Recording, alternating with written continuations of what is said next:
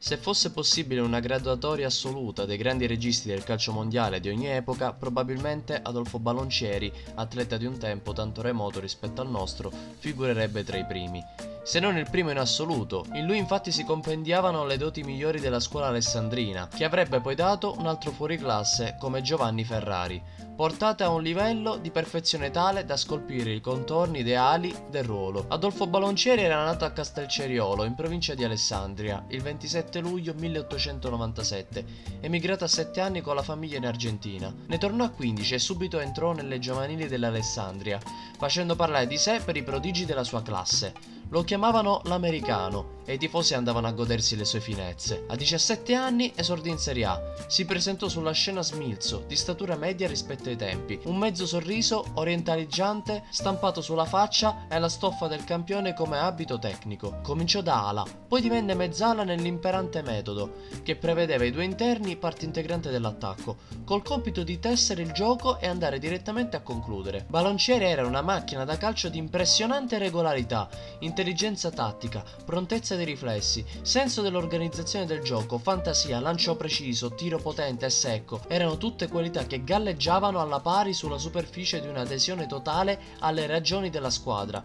Il gioco, scrisse Ettore Berrà, lo pensava come una realizzazione d'insieme. Nulla doveva turbare l'armonia dell'azione, l'efficienza nasceva da una coordinazione di sforzi. Ecco perché Baloncieri, pur incarnando un equilibrio raro di doti tecniche e agonistiche, rifugiva le iniziative da solista. Approdò alla nazionale nel 1920 e ne divenne un caposaldo, consentendole il salto di qualità per entrare nell'elite internazionale. Lo scriveva Renato Casalbore, grande giornalista della Gazzetta del Popolo e fondatore di Tutto Sport, che aveva visto nascere il calcio e raccontava come Baloncieri rappresentasse in azzurro l'evoluzione del gioco eroico dei pionieri, impersonato dal predecessore Milano I. Milano I aveva un ciuffo di capelli di traverso, gli occhi adirati e la voce aspra. Sì, la voce è il ricordo più vivo che mi ha lasciato Milano. Sferzava, incitava, implorava, aggrediva, esprimeva l'ansimo della lotta, cadeva in mezzo alle file scorate come una grandinata, eccitava, segnava il ritmo dell'attacco crescente, scandiva i colpi della difesa assediata. Venne Milano nella nazionale, che già c'era stato Fossati.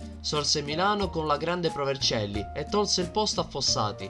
I sostenitori del gioco all'italiana costituirono il suo partito. Questa frase del gioco all'italiana ebbe gran voga, esprimendo un concetto che si può sintetizzare con una parola: sbaraglio, gioco da atleti dotati di gambe solide e di polmoni d'acciaio, senza tregua, tutto sbuffi di energia come un susseguirsi di rivolte dei muscoli e della velocità contro la cadenza e il metodo. Fece il suo tempo. Caro tempo d'oro del nostro calcio, Peppino Milano ne fu l'espressione più perfetta. Sopravvenne la grande guerra, ripresero poi gli incontri. Al periodo romantico, ma già nutrito di realtà, fece seguito uno di transizione che si inizia col dopoguerra e va fino a quando le grandi società, aperto il mercato degli acquisti, prendono a formare squadre omogenee che portano i primi blocchi nella compagine della nazionale. Baloncieri sta nel secondo periodo come un riformatore. Egli porta nel gioco l'istinto dell'ordine. Il gioco ha 20 anni e della dolce età alla sventatezza, la generosità e l'audacia. Baloncieri mantiene vive nelle sue caratteristiche le due qualità ultime, ma esse sono dominate dalla tecnica più pura, per cui egli resta un modello. Ha il senso della manovra, la percezione del movimento, l'intuito della posizione, la rapidità del tiro. È il giocatore tipo, latino al 100% nella gentilezza atletica, negli atteggiamenti, nell'intelligenza che non condanna il gioco alle leggi ermetiche del metodo. Sintetizza davvero un'arte calcistica latina che i giocatori sudamericani esalteranno nelle squadre dell'Uruguay, dell'Argentina e poi in quella azzurra, portando alla vittoria un virtuosismo nuovo che dà un ritmo vibrante alla più preziosa tecnica calcistica. Ma soprattutto è il senso della gara,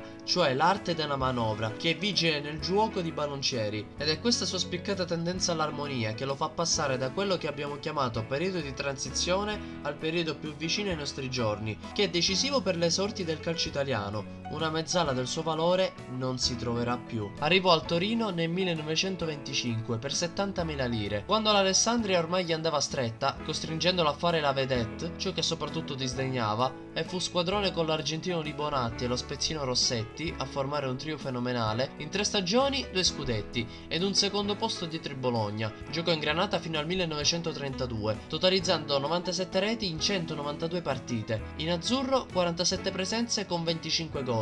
Alberto Fasano scrisse di lui: l'intelligenza, ecco la virtù più eletta di Baloncieri, quell'intelligenza che trasporta il gioco dal piano dei vividi riflessi muscolari al piano della logica artistica, nella quale l'intuito e la riflessione, l'immaginazione e la furbizia, il calcolo e il colpo d'ala, la prudenza e l'audacia, lo slancio e la freddezza si compongono in mirabile sintesi, blocco raggiante di valore. La portata immensa del suo magistero non poteva andare dispersa con la chiusura della carriera. Baloncieri divenne istruttore dei giovani Granata, che vennero chiamati i Ballon Boys, marchio di fabbrica di molti campioni dell'epoca successiva alla sua, leggendaria di giocatore. Muore a Genova, dove viveva assieme all'unica figlia, professoressa, insegnante in un istituto genovese, il 23 luglio 1986, alla bell'età di 89 anni.